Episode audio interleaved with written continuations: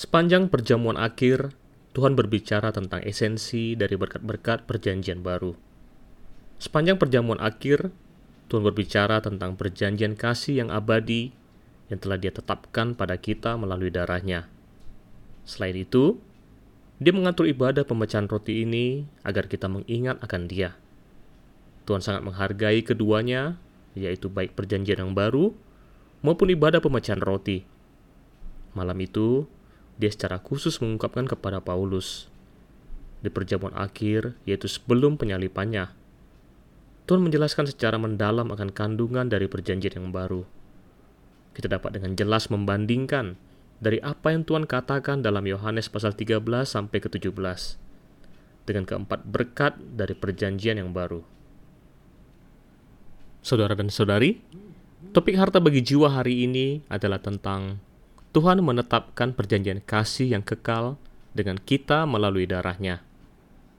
Tuhan Yesus menyerahkan nyawanya pada kita, agar melalui darahnya dapat meneguhkan perjanjian kasih yang kekal. Dia juga meneguhkan jamuan akhir yang kekal, yaitu ibadah pertemuan roti. Kita dapat terus mengenal Tuhan dan menjadi takjub di sepanjang kekal. Karena Tuhan akan menggunakan kekekalan untuk menggambarkan kasihnya Kitab Ibrani pasal ke-8 berbicara tentang empat berkat yang ada dalam perjanjian yang baru, yang merupakan kandungan dari perjanjian yang Tuhan adakan dengan kita. Dia juga menjadi perantara dan penjamin dari perjanjian yang baru. Sangatlah berharga karena perjanjian baru adalah yang kekal, yang selalu baru, dan tidak akan menjadi usang. Yang terpenting, yaitu kita harus menikmati akan berkat-berkatnya di setiap hari. Saudara-saudari, saya yakin bahwa dalam periode ini bisnis restoran jauh lebih sedikit karena semua orang harus mengatur jarak saat berkumpul bersama. Tapi kita adalah yang berbeda. Saat ibadah perjamuan, begitu banyak orang yang hadir. Sangatlah berharga karena Tuhan menetapkan perjanjian kasih yang kekal ini dengan darahnya. Dia juga mempersiapkan bagi kita akan jamuan kasih ini hingga selamanya pastilah kita harus selalu menempatkan hal ini di hadapan kita. Sama seperti Daud yang selalu menempatkan Tuhan di hadapannya. Oleh karena itu hatinya bersuka cita dan jiwanya bersorak-sorak. Bahkan tubuhnya akan diam dengan tentram. Seperti yang tertulis dalam kitab Mazmur pasal ke-16 ayat 8 sampai 9. Mazmur 16 adalah yang ditulis oleh Daud. Saya yakin dia adalah orang yang seperti demikian dalam Mazmur 27 ayat keempat, Daud berkata, Satu hal telah kuminta kepada Tuhan. Tuhan memberi Daud banyak pengalaman, namun Daud tetap berkata, Itulah yang kuingini.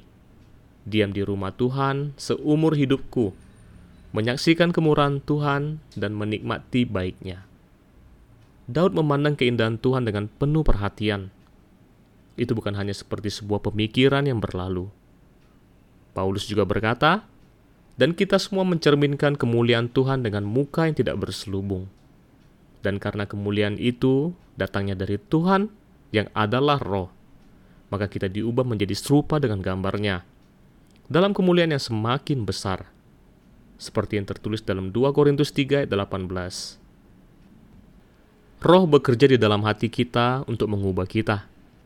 Setiap hari kita memiliki saat-saat yang berharga, di mana kita dapat diubah, yaitu saat kita berada dalam kemuliaan, dalam kasih dan hadiratnya. Daud berkata, satu hal, ada begitu banyak hal di dunia ini, tetapi hanya ada satu hal yang sangat istimewa dan yang penting yang diingininya.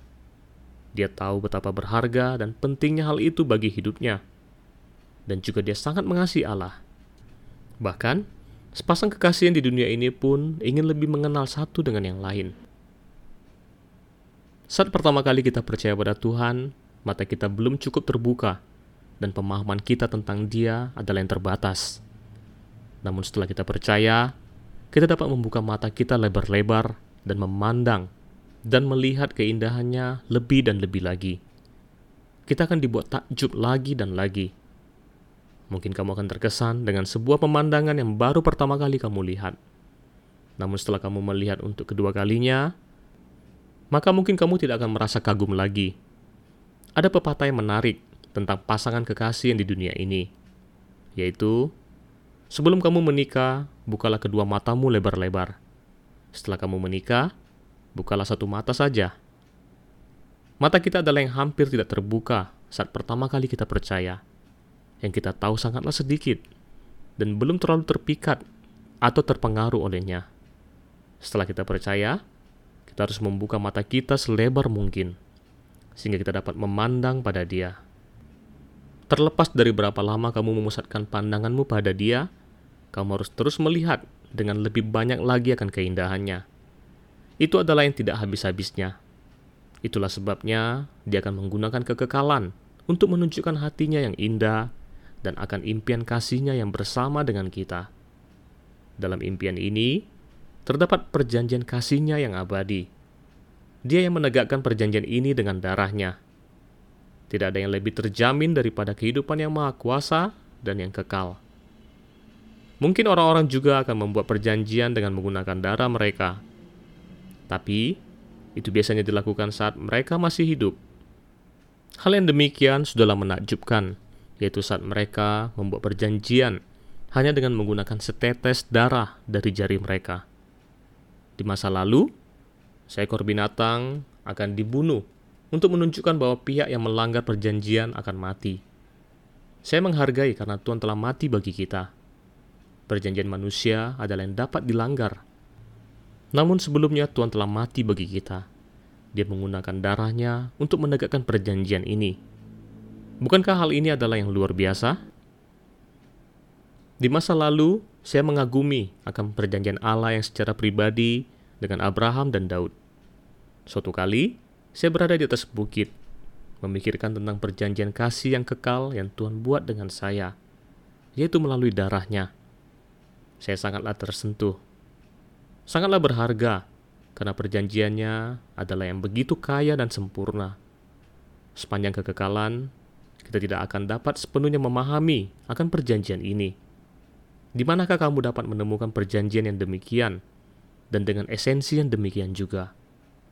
Membutuhkan yang kekal untuk menjelaskan di sepanjang kekal akan kekayaan, akan cinta, kelimpahan, dan kebijaksanaannya yang tak terduga. Sesungguhnya, kita adalah yang begitu diberkati. Ibrani pasal 8 adalah yang mengacu pada kitab Yeremia, yaitu saat berbicara tentang perjanjian baru yang dia buat dengan Bani Israel. Sangatlah berharga, karena pada malam sebelum penyalibannya, Tuhan menggunakan cawan, yaitu darahnya, untuk menetapkan suatu perjanjian yang baru. Sangatlah jelas dikatakan dalam Yeremia pasal 31, Ibrani 13 berbicara tentang darah perjanjian yang kekal. Dia tidak hanya menetapkan perjanjian dengan darahnya.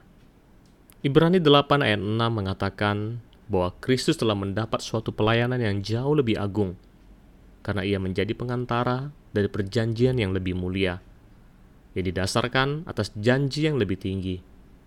Kini, dia hidup selamanya untuk saya, untuk melaksanakan pelayanan ini bahkan dia menjadi mediator. Ibrani pasal 7 menyebut bahwa dia sebagai pengantara. Ibrani 8 ayat 7 sampai 9. Sebab sekiranya perjanjian yang pertama itu tidak bercacat, tidak akan dicari lagi tempat untuk yang kedua. Sebab ia menegur mereka ketika ia berkata, Sesungguhnya akan datang waktunya. Demikianlah firman Tuhan Aku akan mengadakan perjanjian baru dengan kaum Israel dan dengan kaum Yehuda. Bukan seperti perjanjian yang telah kuadakan dengan nenek moyang mereka. Pada waktu aku memegang tangan mereka untuk membawa mereka keluar dari tanah Mesir, sebab mereka tidak setia kepada perjanjianku, dan aku menolak mereka. Demikianlah firman Tuhan. Ini adalah yang terjadi di Gunung Sinai. Situasinya adalah yang sangat berbeda saat perjanjian yang lama itu dibuat. Perjanjian baru ditegakkan, yaitu saat Tuhan sedang berpesta. Dia ada di meja bersama-sama dengan murid-muridnya. Saat kita membandingkan dua situasi ini, kita dapat melihat bahwa keduanya memiliki perbedaan yang sangat jauh. Gunung Sinai versus ruang tamu. Bahkan sebelum Tuhan mengatur pesta itu, dia ada membasuh kaki para murid. Hal ini adalah yang sangat kontras dengan keluaran pasal 19. Sangatlah berharga karena situasinya adalah yang sangat berbeda, yaitu saat perjanjian baru dibuat. Sebab mereka tidak setia kepada perjanjianku, dan aku menolak mereka. Demikianlah firman Tuhan, tertulis dalam kitab Ibrani pasal 8 ayat 9. Maka inilah perjanjian yang kuadakan dengan kaum Israel sesudah waktu itu. Demikianlah firman Tuhan. Aku akan menaruh hukumku dalam akal budi mereka dan menuliskannya dalam hati mereka. Tertulis dalam kitab Ibrani pasal 8 ayat 10. Ini adalah poin yang pertama dari perjanjian yang baru. Terdapat empat poin dan saya yakin bahwa kamu masih mengingatnya. Poin kedua yaitu, aku akan menjadi Allah mereka dan mereka akan menjadi umatku. Tertulis dalam kitab Ibrani pasal 8 ayat ke-10.